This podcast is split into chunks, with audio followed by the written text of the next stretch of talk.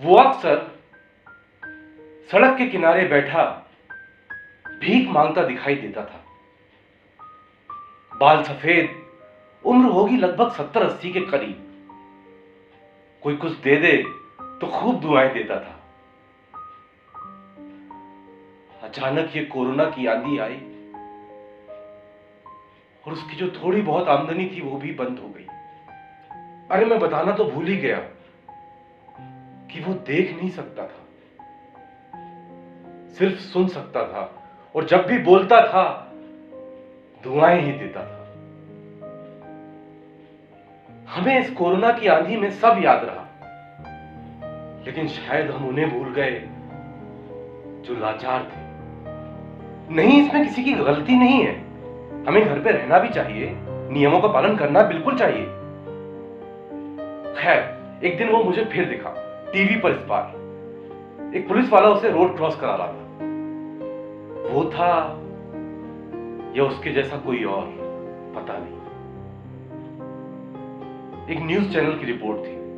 Police वाले ने उसे खाना भी खिलाया उसके बाद मुझे उसकी कोई न्यूज़ नहीं मिली। और मैंने जानने की कोशिश भी नहीं की। शायद मेरी गलती है, शायद नहीं। पता नहीं। खैर, भला हो उस पुलिस वाले का। शायद ये पुलिस वाले, ये डॉक्टर्स ये नर्सेस भगवान बन के हमारे सामने आए। खैर, उसके लिए हमारा घर से निकलना कितना उचित होगा और कितना नहीं, पता नहीं। लेकिन इन लाचार लोगों के लिए सरकार को कुछ तो करना ही चाहिए। और शायद सरकार कर भी रही हो, पता नहीं।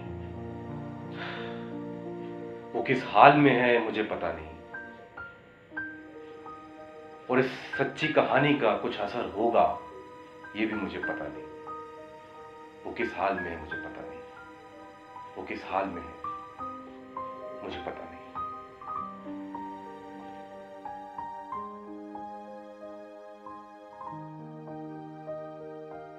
नमस्कार दोस्तों।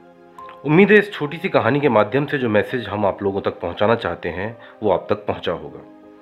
दोस्तों, इंडिया में बेघर लोग लाखों की संख्या में हैं।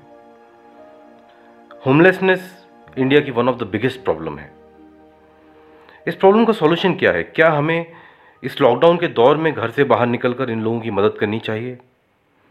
क्या हमें बाहर लॉकडाउन में बाहर नहीं निकलना चाहिए और घर पर ही रहना चाहिए? मुझे नहीं पता, अगर घर से बाहर निकल भी रहे हैं तो हमें पूरी किट में निकलना चाहिए।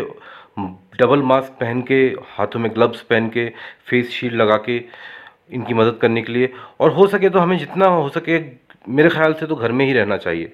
तो फिर सॉल्यूशन क्या है? तो सॉल्यूशन मेरे ख्याल से ये है कि हमारी जो सरकारें हैं, क्योंकि आम आदमी तो घर से बाहर निकल नहीं सकता तो हमारी जो सरकारें हैं, उन्हें एक्स्ट्रा ध्यान देना चाहिए। और शायद वो दे भी रही हैं।